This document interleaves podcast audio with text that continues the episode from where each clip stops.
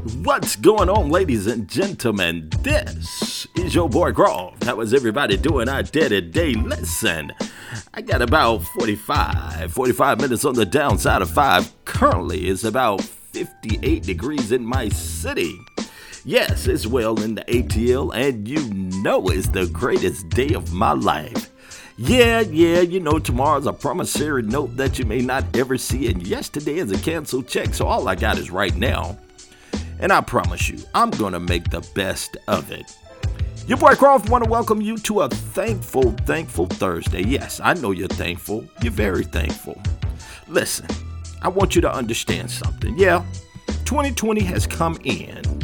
You've made your resolutions, your promises, and everything. However, if you're having trouble reaching your goals, don't change the goal, just change the process. You hear what I'm saying? And make sure that you got positive people around you. Because the people in your life, the people in your life understand this, should be a source of reducing stress, not causing it. So stop expecting loyalty from people who can't even give you honesty. Listen to your boy Croft, okay? Now, wrap your minds around this.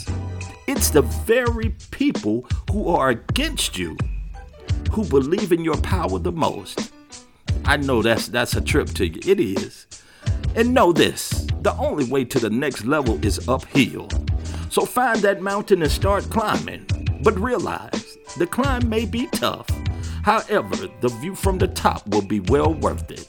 This is your boy Croft. We'll holler at you later. Peace.